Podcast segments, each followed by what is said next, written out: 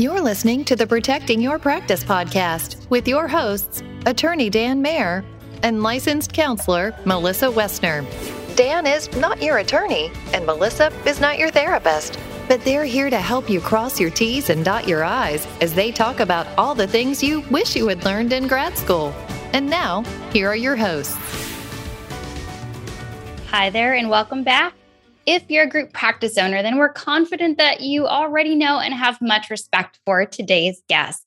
Today, Dan and I are talking with Maureen Werrbach, who is the owner of a multi location group practice in Chicago and owner of the Group Practice Exchange and co owner of Group Practice Builders.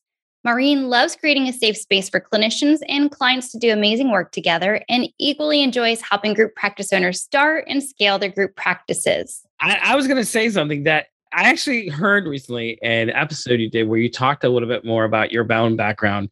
And I heard that you had a German mom. You were the, the daughter of a American father, a German mom, and, and you were born in Germany. And I was like, that is so cool because I grew up in a household where German was spoken. My grandparents on both sides are German immigrants. Uh, and I was like, oh, that's such a neat fact to hear. So I just thought, just wanted to say, I thought that was cool to, to, to kind of hear that.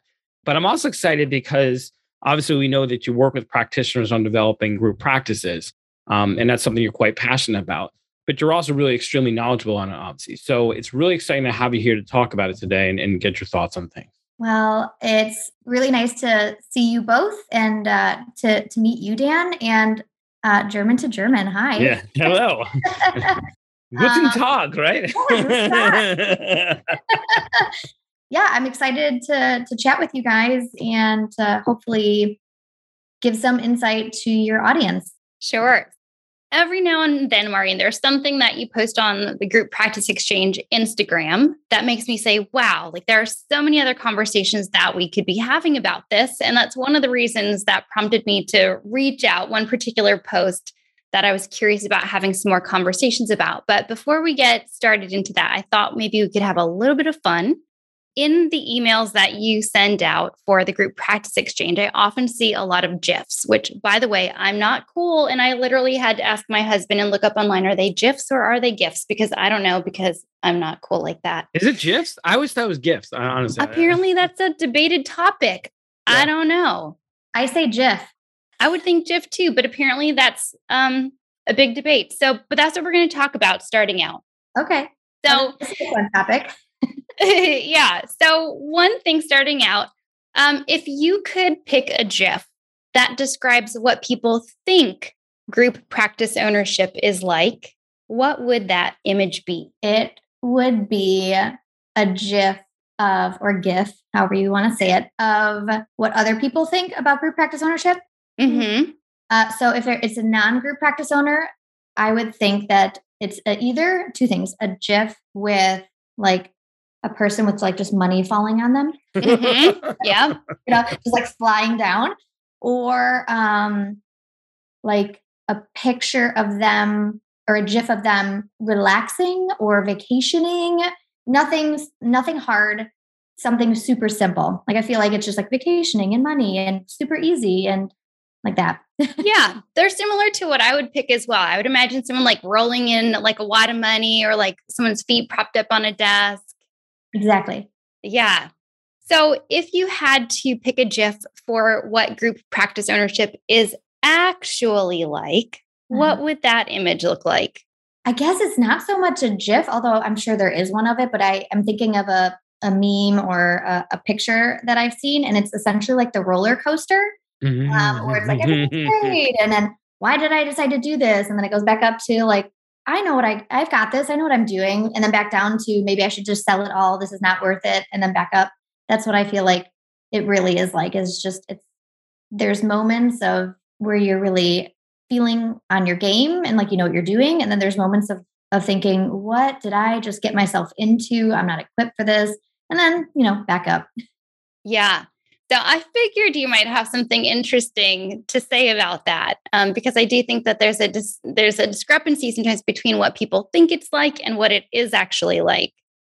I and I think a lot of it has to do with a lot of us business owners, just in general, put on this present to our employees or to our communities or our families as kind of stable. Like we we know what we're doing, um, and we kind of are these people on islands, business owners alone with the struggles behind the scenes. And so people get this kind of facade of they know what they're doing. And if the business is actually successful, that just amplifies that clearly this person knows mm-hmm. exactly what they're doing. It's very easy. There's never any issues. And they don't typically see behind the scenes the struggle, the failures, the mistakes that all have led mm-hmm. to success. Sure. You know, I, I saw once a um, an image um, and that kind of addressed what you're you're talking about. It was the image of an iceberg, right? And you know, above the little tip was above the water, and the rest of it below the water, and labeled below the water was all the things you have to do to get to where you're talking about, right? But what everyone sees is that little tip. Oh, it's not that hard to get to that tip, but they don't see all the extra stuff that was done to get to that point, you know? And this topic that we're talking about right now kind of raises an interesting point. Um, and I actually heard you speak about this on one of your episodes, but the idea that um, there are a number of, of indicators of when someone, you know, might know that group practice is not for them, right? And I know you've spoken to that before. Um, and, and and I have spoken about that before. And I wondered whether, you know, in working with practitioners and just in your own experience and things, was there one particular kind of indicator to you that stood out more than anything else about whether someone's really looking at group practice ownership for them or not? Was there something that really is kind of like a hallmark of is this the right thing for you or not? I don't know if I might change my mind later in our mm-hmm. conversation uh, sure. and and pick something else. But what comes out at me as you're talking is uh, people who make that decision purely from a financial perspective. Mm-hmm. Um, there's just so much aside from that. One, the financial success typically as a group practice owner doesn't come for a long time and and mm-hmm. for a lot of people they end up making less than they they did solo when they're yeah. first building out their group practice um, but the idea of making a decision that's purely a financial decision not that it's not i mean what's the purpose of owning a business if you don't get to have financial stability and financial success but if that's the kind of main indicator of of the why behind starting a group practice I find that resentment builds as you hire people, uh, bring people on, because that's, I feel like the hardest part of owning a business is employing people. Um, yeah. I feel like the group practice exchange is two different businesses, you know, from my group practice itself has 40, 50 people in it that uh, I employ. And then the group practice exchange, I have one employee and a couple contractors. And the stress levels around managing both of those business, which you know, financially are in a very similar space. My group practice is much more stressful because of the staff management piece of it. There's a lot yeah. of people's thoughts and considerations to put into perspective when making decisions where with a small business with no employees, you really can just make decisions based off of your own of your own needs. And so if you're coming from it from a financial perspective, I feel like only that that breeds a high likelihood of as you bring people on of um, feeling defeated, because it's not as easy as you thought. Um, mm-hmm. Getting resentful as you bring on new staff members who mm-hmm. might not like how you're doing things or might want things different than how you want them. And just the overall stresses of growing and building systems and policies. I feel like that's the number one indicator. If someone's wanting to do it for that reason, there's plenty of other ways to make passive income mm-hmm. without uh, employing people, without um, you know having to build a business that really has a lot of people under its umbrella. Can I be honest with you? I, as an attorney coming from the business world, right, and working with attorneys, and I always laugh about the stereotypes about attorneys because I work with attorneys sometimes who are not always so pleasant to work with, right? But I joke, and I'm sort of being serious, but I do joke that I love working with my mental health um, practitioners because they're so nice, right? And I feel like mental health practitioners, you go through school, you become the person who wants to become a practitioner, someone who likes to work collaborative, someone who likes to work through compromise. And sometimes I find when I'm talking to practitioners, this exact issue of employee relations and what to do with employee and when to terminate or not terminate is some seems sometimes to be the hardest decision for practitioners because you want to be collaborative, you want to try to work with someone, but sometimes as a business owner, it's just not going to happen. You have to make a business decision, and that's in some ways so much different than how you think as a practitioner. And I just, as you're talking, that just occurred to me again, you know, uh, for the umpteenth time. I feel like making decisions around letting people go and whatnot is is hard for any business owner. But I agree with you. that we're in a interesting space as therapists ourselves because mm-hmm. our whole embodiment as a therapist is to create safe spaces for people to right. help them feel comfortable and valued and needed and all these things. And so it can often feel like it's completely mind to have to do performance improvement plans or potentially let people go from you know what we were brought up to do uh, in grad school. And so yeah it's definitely probably one of the hardest things just within our specific industry as business owners being therapists is that piece of it. Because you uh, a lot of group owners will bend and they're bend over backwards. I um am looking for a gif that has like maybe it's one of those um you know those like wavy guys those balloon guys that like, yes i feel yes. like it's something like that but one where it bends backwards and it's just like like mm-hmm. floating backwards sort of because that's how i feel like a lot of group practice owners are is to a fault they bend yeah. themselves and maybe their business's needs to accommodate as many of the employees or contractors that they have as possible and although we see that in other businesses i feel like less so from a non-helping profession mm-hmm. yeah that's a really interesting point and simply because again to your point it's one of those things where it's there's a business mindset right that I think practice owners have to either learn, either you naturally have, or it's something you learn if you're going to run a successful practice. And so I think that's really emphasizes that point. Another question I have is, you know, obviously group, you know, we're, we're pointing this out right now. Group practice ownership is challenging, right? It can be rewarding, but there are challenges to it. Um, it can also be really emotional, um, you know, uh, experience for practice owners. Again, you know, often because of the employees, because of the, the, the need to want to be collaborative when sometimes you can't be. But you know, working with practitioners, are there examples, or can you give us examples where there um, have been experiences when eh, that really have been emotional for group practice owners? I mean, I know obviously maybe that the employee um, uh, example is one of them. Are there other examples that kind of play on those emotions? I think one of the common threads that I see among a lot of group practice owners that I feel like I've gotten to a really good place with myself over the course of the years is uh, almost like debilitating fear of making decisions. Mm-hmm. Um, whether it, you know, obviously everything has like a trickle down of affecting employees, but even mm-hmm. just, you know, whether to open a new location or not, to move or not, to offer bene- a new benefit or not, to change rates with clients or not, to get off insurance panels. It's one of the things that I see so often people asking, how do you just make a damn decision? You know, it feels mm-hmm. like yeah. every small decision feels so big. And I feel like that plays such a, a big role in group practice owners kind of burnout levels. Luckily, it's not something I, I normally struggle with because I actually don't mind making mistakes. That's, I think, the hallmark of it all is mm-hmm. I actually enjoy when I make the wrong decision because I'm like, I know I'm one step closer to the to the right space. Um, and I, I get I'm totally okay with owning faults and and telling my staff, well, that didn't work. Mm-hmm. Let's try something different, you know? And that's part of that emotional struggle is feeling like you have to have the right answer and do make the right decision at all costs, you know? And then they end up overthinking it or not making a decision or talking about a decision that they want to make for a year because they're just so afraid of making the wrong one. That's emotionally exhausting, I think. It's a powerful statement you just said that as a CEO, a business owner, you're you're sharing your vulnerability with your employees that, hey, I made a mistake. I'm human. You know, okay, now we're gonna, you know, try it again. Because I often find that that's one of the when someone says to me, I want to start a practice, I'm like, okay, you're jumping off a cliff, right? But you're doing it because you believe in yourself, right? Hopefully right? you have like a a right. absolutely right. But at some point it's always and it always comes back and I have that conversation like you believe in yourself. You know if you believe you can do it then do it you know and if you make a mistake like you said then you know just have the faith to know that that you're going to pick yourself up and you know exactly to your point you'll figure out what's the next step.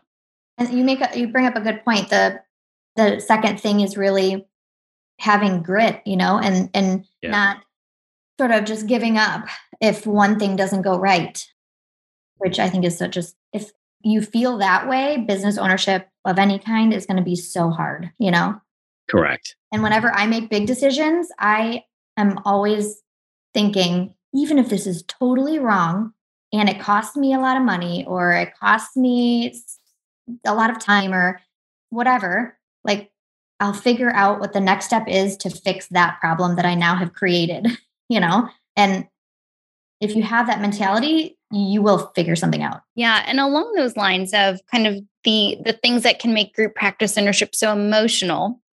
You know, oftentimes we're talking about protecting your practice, and that might mean ethics or legal issues, compliance. But the other part of that is being able to protect yourself emotionally, whether that's preventing burnout or just being able to manage those emotional parts of being a practice owner. And I'm wondering if you have any tips for group practice owners to kind of protect themselves emotionally from that roller coaster ride that you described earlier? Um, yeah. I, one is not taking things personally, which I know is easier said than done.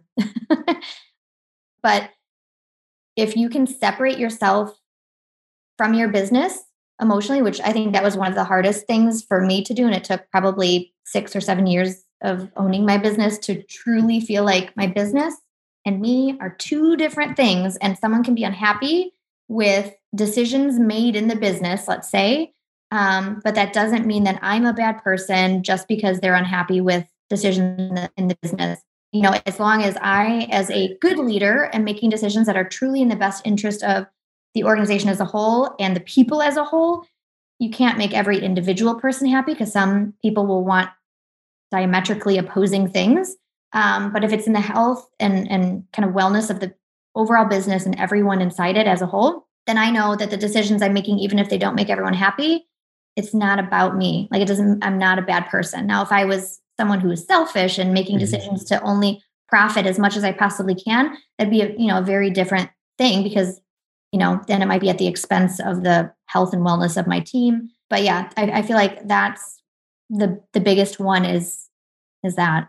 I don't know what you guys think about that as an attorney working with practitioners, sometimes when I have a practitioner who wants to leave a practice, right? How do I get out of this practice? How do I leave this practice if I have a con an independent contract? Um, or hey, I'm an employee, you know, and I want to leave the start group practice because here's what's going on. Mm-hmm. What I find, the number one thing I find, to your point, is that the practices where the person, the owner is selfish, the person they're not focused, you know, they're focused only on their self-interest, or you know, it, those are often the ones that were either have you know issues with ethics ethical issues um, employee issues um, and there's a lot of stuff going on and it usually comes down to the owner and their own issues i guess you could say and so i thought i think that's a really really good point. Yeah. The other thing i feel like has really helped is for myself specifically is not leading in a silo um, and having other people who can support in leadership Mm-hmm. Um, I have a, a, pretty big leadership team. I think there's eight of us now uh, in leadership in my group practice. And that just means that everything doesn't fall on me, which allows for me to have the ability to take time off without things falling apart. It also means that I'm sharing in like decision making and power, which uh, improves morale at the office, right? Because then other people feel like they have a stake in it and the ability to make changes that impact the future of the business and not just me. Um, and that's been really helpful just to overall reduction of burnout, overall happiness on my end in terms of just being a business owner. Mm-hmm.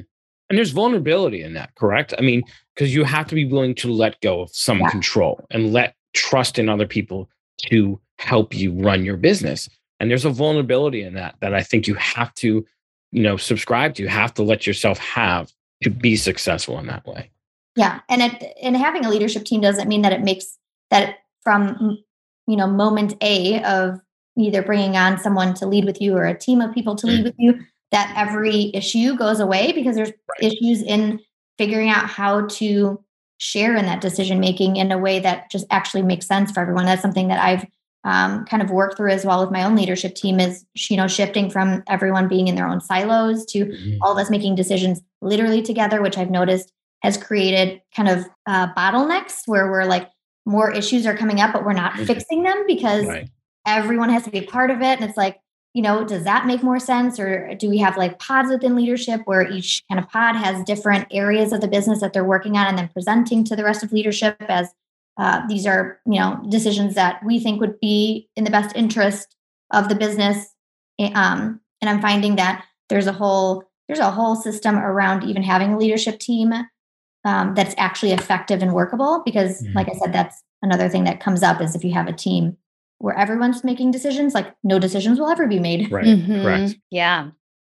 Well, back to that social media post that I saw on your Instagram account that I want to hear about.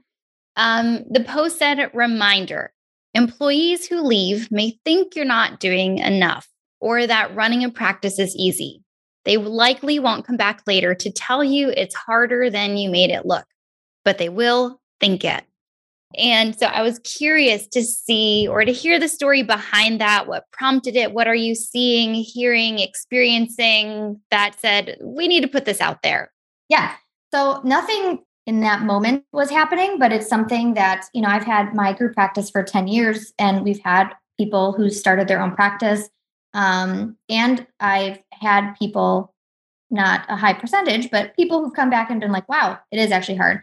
But it's something that I hear just across the board in my Facebook group and just with people that I work with that are group owners that they feel like the person who's leaving just doesn't know what they they're getting themselves into. And I, I come from this perspective of there are people that are, I was one of those people. I worked in a group practice. I was meant to have my own thing. Um, and I remember also thinking when I worked at the group practice that I was at that like they were probably making $8 billion and that mm. I was being severely underpaid. And like, mm-hmm. I remember thinking like, we do so much here and, uh, you know, what do we get for it type of thing? This must be easy. And I remember it took me starting my own practice to be like, holy shit. It took me six months just to figure out how to get my first insurance reimbursement. Now this was pre EHRs and all of that. Yeah. But I ended up having to hire a biller because I was like, I don't know what is wrong with me. I cannot seem to figure out how to get insurance to actually reimburse for these sessions. So I went six months without any pay whatsoever and seeing clients because I just couldn't figure it out. And I remember thinking, I'm smart.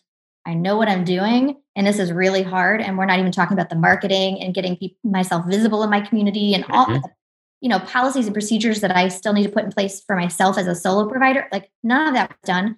And I spent 60 plus hours building my website, answering phones, doing the billing, seeing clients, forecasting and thinking about how I want my business to look. And I, I remember thinking, yeah, there's a lot that I didn't realize was happening behind the scenes at the group practice that I was working for. I know that's the case. I know it's the case for everyone else that leaves. And um, so I posted that because it was something that was being talked about a lot at the time. Um, but I also want to caveat in there because I didn't. That doesn't mean that we need to be in a scarcity mindset as group practice owners of like not wanting people to leave because that's, you know, having lifers isn't the sign of having a successful business necessarily.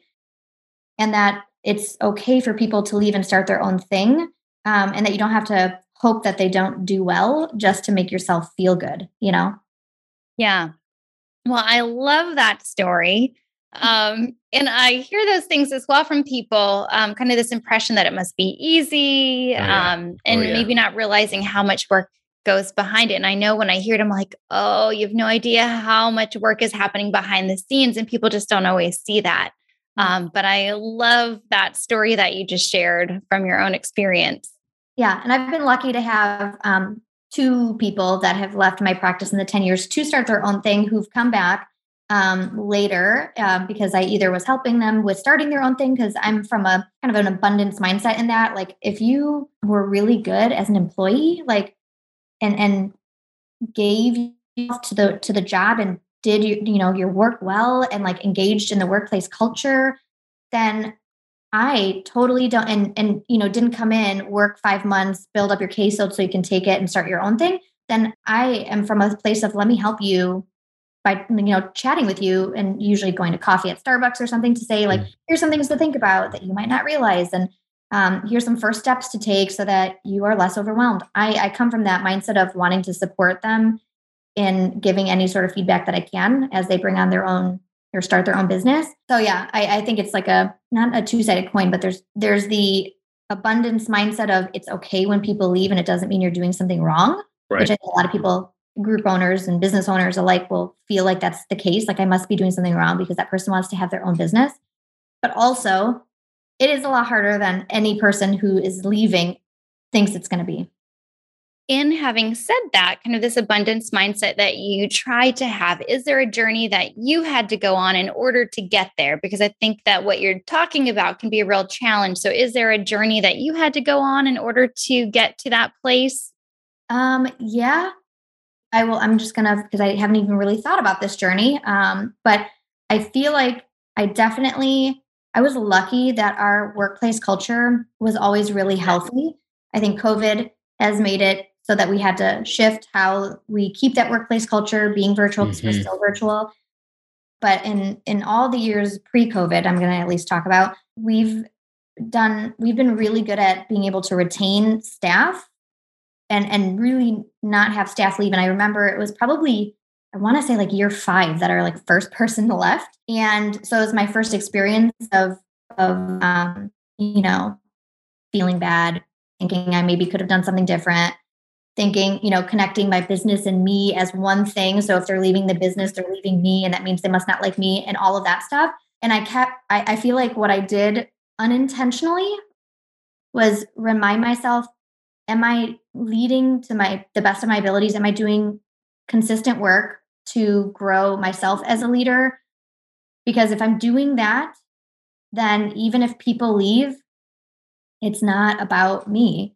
And that makes it easier to kind of swallow that people are leaving, you know? Um, and so it's definitely not something that I naturally was, you know, abundance mindset, go ahead and leave. Everything is okay. It took a very long time. And probably also just the stability in my business makes it easier. If you're first starting and your business is not financially stable yet, and you have three people, and then one person leaves, obviously can feel much more detrimental uh, from yeah. a financial perspective, which will then make you feel like you have to hoard clinicians and not let them leave. And so maybe both of those things helped as as a larger practice when one person leaves it doesn't impact you financially as much so it allows you to then um, from a humanistic perspective step back and say this makes sense you know usually you can tell it makes sense when a person leaves there's an additional point um, it came up recently with someone who i was talking to um, who's a practice owner and they were upset that this exact situation. Someone was leaving. They're like, man, you know, I really like this person. I don't understand why they're leaving. And I said, you know, you have to give yourself credit because you talked about leadership. And I said, one, you know, one of the other things, and I think you really just emphasized this, is that imi- uh, imitation is the sincerest form of flattery, right? If someone leaves your practice because they want to become like you, then it's because you have done a good job. It's because you have shown them what can be done and they want to do that. And you've inspired them to do that. And that's what I told this person. I said, don't think of it as a bad thing, right? This person could be a referral source for you at some point, right? Mm-hmm. Think of it as, hey, I did such a good job that I've inspired this person to want to do it for themselves. Yeah, exactly. I love that mindset shift. So we're kind of talking about this whole thing about COVID, and we're talking about the stressors and, and things that business owners go through, um, both mentally, I think, and and just from a, a business standpoint. You know, I think one of the challenges that business owners now have. So, I guess my question is what recommendations do you have for practitioners um, who may be questioning? Practitioner owners often have a lot of stuff thrown at them. We've already covered that. But a lot, of times it's external factors, things they have no control over. You know, the pandemic, for example, like I was saying, changed the entire course of the way um, practitioners do things. And that was complete. I don't think anyone could have foreseen that three years ago you know, and there's there been a rise of online um, uh, sites that do therapy. And so, I guess the question I have for you is, what recommendations do you have for practitioners who may be questioning um, their long-term survival of their practice? How do they weather some of these external factors they have no control over um, that may be thrown against them and, and them trying to succeed as practice owners? I really love this question because um, I feel like the forefront of my brain as a group practice consultant right now mm-hmm, is mm-hmm the future of private practice, the future of uh, group practice and mental health. And, you know, as you mentioned, these online companies coming in and tech companies yeah. kind of buying out practices and the CVS's and Walmart's kind of opening up mental health clinics inside their stores. And like, what does mm-hmm. the impact long term on mental health as a whole, but also on group practices and solo practices, even? One of the things that I'll say is I really think that in some ways it's a positive thing for group practice owners because it stops us from being kind of complacent with where our businesses are at and mm-hmm. staying in the safe zone and not making changes um, from just that perspective. I think one of the biggest things that's going to be helpful to group practice owners is um, diversifying their services under the overall vision and mission of their business. So, not like adding shit just to add it because they want to have a, as many different ways of making money as possible, not for that reason, but looking at the overall vision of the business and where you see going. I think finding ways that your business stands out aside from just offering, let's say, one on one therapy. Examples would be, um, I think, kind of having a multidisciplinary business that all serves the mental health of clients, whether that's therapy, group coaching, or group counseling, med management, nutritionists, um, anything that kind of really encompasses encompasses the well-being of the person in, as a whole is going to be something that sets you apart from other groups because as you guys probably know and i know as a consumer i prefer to have all my like medical needs at one place. I don't want to go here for this and there for that and that's going to help set you apart. I do think being a larger practice is probably going to be easier for group practices as a whole as these larger companies kind of come in um, because it helps with your visibility. And then just even um, diversifying services, not in terms of being multidisciplinary, but also, you know, as an example, what we have been working on for a little over a year now, um, because offering new services always takes a really long time to mm-hmm. get off the ground. It's almost like a mini yeah. business. We're uh, offering, so my group practice, as an example, is um, offering corporate wellness, like CWO, Chief Wellness Officer sort of packages, mm. mid to large corporations to help them focus on the mental health of their employees. And it comes with a whole bunch of stuff, but it's a way that we can get almost proactive. Um, what instead of waiting for um, people to come into the office who already are struggling at that point to get into businesses and impact a lot of people at once sort of proactively so that they don't end up having to come in the office but it's another way to support the mental health of people without doing counseling, without needing to use insurance in case insurance goes funky in the future. Mm-hmm. Um, and it's just another way to support people as a whole. So I think that's going to be something that's helpful is finding ways to support the mental health of people, maybe even before they're coming into the office. It also diversifies your income and allows your staff to make money outside of one-on-one sessions, which tends to be what causes a lot of burnout is like seeing, you know, 25, 30 clients a week. And so this offers alternative ways for them to do their work um, without burnout, but also kind of creates this space where your communities need you in other ways that maybe these, you know, tech companies and online companies aren't going to be able to compete with. Love that because basically you're adding a service for the market that some people don't even realize is needed while being innovative, you know, and changing with the times as, as needed. I love that. That's yeah. such a great answer. Dan, as an attorney, that uh, attorneys, lawyers were the reason that we actually started this corporate well-being program. Um, mm-hmm. Because our person who runs this program is friends with attorneys, and she was like, they were talking about how there's such an impact, obviously, as you would know, on the mental health of of lawyers. And um, I know that a couple of years ago, they the bar association implemented some kind forgetting what it's called because i don't work with this specifically i have someone in charge of it but you can sign this like pledge as an organization do you know what i'm talking about it's like i do i don't remember the name but there's a lot of the maryland bar association is doing something similar. Um it, you i know exactly the point yeah. you're you're getting at yeah and so this is what prompted her she's like i really think this is a way that we could you know support those organizations or those companies law firms that are you know signing that pledge and prioritizing that for their yeah. attorneys you know we could be a part of that so that's kind of where that whole program started and it comes with forecasting which would be mm-hmm. my last point in all of this is forecasting where trends where you see things are going and not just staying in the present moment. I know right. as therapists we're very present focused. Don't look at the past. Don't look into the future. But as a business forecasting is so important because you're not reactive to changes you know? Mm it's so interesting. Just an aside for those listening, and, and I think practitioners realize, but but abuse, med, um, substance abuse, um, depression, um, alcoholism is actually just an enormous problem within the legal world to the point that many bar associations, state uh, Maryland's as well, have programs like mm-hmm. like loads of programming, wide variety, and it, this is concept probably once a month get an email on the mental health, wellness, and things side of it from a, as a lawyer's perspective. It's a huge issue because of the stressors to your point. So that's that's amazing. Yeah. Yeah. Now, Maureen, you've been talking about leadership, and it's sort of been a thread throughout all of this. Um, and one of the things that I was thinking about as we were getting ready for today is, you know, there was someone who said to me, leadership is lonely. And so I was thinking about you in that, you know, when people think about group practice ownership or supports available to group practice owners, I think you're one of the people who come to people's mind. And so you've created this community for group practice owners to come together, get support, share ideas.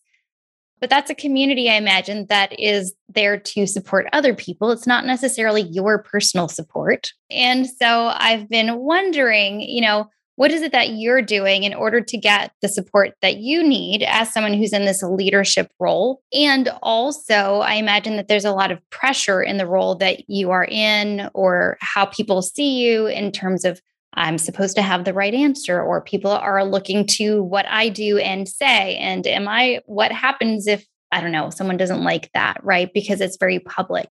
Um, and just wondering how you manage that, knowing that people are really looking to you and also just making sure that you have support when some of the supports that are in fact available to other group practice owners maybe aren't the same supports that are available to you. Yeah that's actually a good question. Um, i will say that i am working with my leadership team uh, to really get them more aware of the business side of things so that they can understand the why behind some of the decisions that the business makes so that even though it won't be a perfect it won't be a perfect thing in terms of like the loneliness factor because at the end of the day even among my leadership team i'm still the person that has to potentially make decisions that even the leadership team isn't all in agreement with mm-hmm. but i am slowly um, as we've been building this leadership team getting to a place where i'm being even more vulnerable than i would with my just the larger practice as a whole and getting them into the why behind the business side of it so i'm almost not only just giving up you know control or decision making power but also like implanting some of my brain into theirs so that they can support me versus be the people that just implement what i say you know? Um, where they're actually checking in and saying like how was making that decision? That must have been hard you know that's supportive in, in its own right. It's only a percentage of support for me that i need. What really helps is i have um, a group of business owner friends that I mastermind with um, mm-hmm. who I really um, feel like I get a ton of support from. They're, you know, not necessarily group practice owners, but in the mental health world that are doing big things. And I meet with them every month and are am able to talk through my problems. I get to hear the problems that they're working on. And um, you know, there's no skin in the game in terms of the feedback that we give each other because we're all separate in our businesses, but it it provides the type of support that you can't get internally in your in your own group practice. And then the last thing is probably, I mean, it's not it's not maybe as helpful for like the loneliness factor for some people. I'm an introvert and an only child, so being alone actually fills my cup. so I go for like two walks a day to grab my Starbucks. I did one this morning. Mm-hmm. And this afternoon, when I go to, it's when I drop off the kids at school and pick them up from school um, because it's a you know handful of blocks away. At eight in the morning, I drop them off, walk and grab my Starbucks. I maybe listen to music, watch a couple TikToks. Don't judge, and then workday. And then on the way back at two thirty ish, I go for my afternoon walk, grab a Starbucks, go through the forest preserve by our house, pick up the kids from school, and that is a way to kind of decompress and take some of the mental load off, the emotional load that I might have from you know the things that are going on in the business because even a successful business and kind of full circle to how you guys started this you know what people see versus what the reality is is even a really successful looking business is every moment has things that are not going right um, it doesn't mm-hmm. make it not successful just there's just no way to have everything always be working perfectly and so there is um, always something that's on my mind that I'm trying to fix or that I'm hoping, you know, gets better. And walks tend to help me. So those are my things. It's interesting because what I hear you describing is something that comes up a lot in conversation, especially when I'm talking to a client who wants to start a practice or has started practice is looking to go to a group practice model. And that is that you are wearing the hat of a business owner, right? But you are trained as clinician. And one of the things that comes up a lot, and I have to remind clients, is that, you know, in fact, and depending on the size, it changes, but in fact, you're actually wearing not just the clinician hat, you're now wearing the business hat, the hat of a CEO. And sometimes we talked about this already on this just this episode. You have to make decisions as a CEO that are almost, you know, antithetical to your training as a as a clinician. So I wondered whether, um, and, and by the way, I would also say that as you kind of your practice grows, and I think it sounds like you're probably here, the actual hat shifts from being a clinician to actually just being a business CEO. And I'm wondering, in your discussions and when you work with practice owners, I'm sure that some form of this discussion comes up. How does that discussion take place? What kind of, how do you talk to someone about that to get them to understand, hey, you're now not just a clinician, you're now actually in charge of a business and its interests and, you know, in making money and running things? Yeah, I think a big part of it is talking about mindset shifts, which our mm-hmm. industry needs to make a lot of when it comes to like income and mm-hmm. um, when it comes to putting on the business hat, like you said, yeah. versus putting on your clinician hat. And it's something that even, you know, my leadership team struggles with sometimes yeah. of being like, you, I know you're looking at it from the perspective of you as a clinician, but I need you to look at it from a perspective of you as a leader in the organization. Um, and I think it's something that just takes time to truly be comfortable with. And um, the best thing that you can do is to remind yourself that making decisions from a business hat perspective and not a therapist hat perspective doesn't mean that you're you know doing it from a non-humanistic perspective. Uh, but that a healthy business is one that is sustainable. And a sustainable business means that you can keep employing people and so you can either do things from only the perspective of like individual clinician satisfaction which likely will eventually lead the business to be not non-profitable and then shut down and then those happy therapists you know at the expense of your business now isn't isn't around anymore or mm-hmm. you can choose to wear the hat of the business owner that is almost like slightly transparent and allows for a little bit of the therapist part of you to come in there because um, there's strength in being a business owner that has that therapy background. It's just which one is taking precedence can become problematic. If you're only making business decisions from like the therapist side of you you're likely going to overcompensate staff. You're likely going to not put policies and procedures in place that are in the best interest of the business as a whole and so on and so forth. And so my best feedback with people who are struggling with this and they're typically the new group practice owners is just be aware that that's going to be where you're at that you're mm-hmm. likely going to want to wear your therapisty hat more than the business one but that if you want your business to actually succeed you're going to have to intentionally put that um, business owner hat yes. on even when it doesn't feel comfortable and acknowledge it and say oh yep it makes sense that i feel this way that doesn't mean i have to continue to make decisions from that perspective eventually it gets a little bit easier and a little bit easier i think which is I t- only really wear the business hat right. but it has like therapist flair to it you know mm-hmm. I right i love that yeah you don't you don't want to be so businessy that you're like this cutthroat person that doesn't right. see you know the people in your business as like human individuals and that's where i think we have that strength as therapist business owners is we have that part naturally it's just like flavoring the business hat and sprinkling therapist into it. I love that. I can i have your permission to use that? Because that is so awesome. The business hat with a therapist flair to it. I love that. That's awesome. so, Maureen, we're really appreciative of you coming here today and meeting with us and talking with us about your experience. I have a feeling that a lot of people already know where they can find you, but if you would also just let us know how people can connect with you, where they can find you if they're interested in learning more about you and your work. Yeah, they can go to the group practiceexchange.com and everything that I offer and do is in there. And the way I personally support people, you know, as the that whole business has gotten larger, it's harder to, you know, really focus individually on people is through my membership. I do Q and A's and have experts and all of that fun stuff um, going on in there. And you'll find that at thegrouppracticeexchange.com. Awesome. Well, thank you so much for joining us. I mean, this has been exciting and, and, and, a pleasure to have you. For everyone else, as everyone knows, you can always come to our website, our Facebook page reach out to us. We all want your feedback, comments, critiques, questions. Uh, we want to hear from you guys. Um, but other than that, thank you again for listening today, and we will talk to you everyone soon. Be well.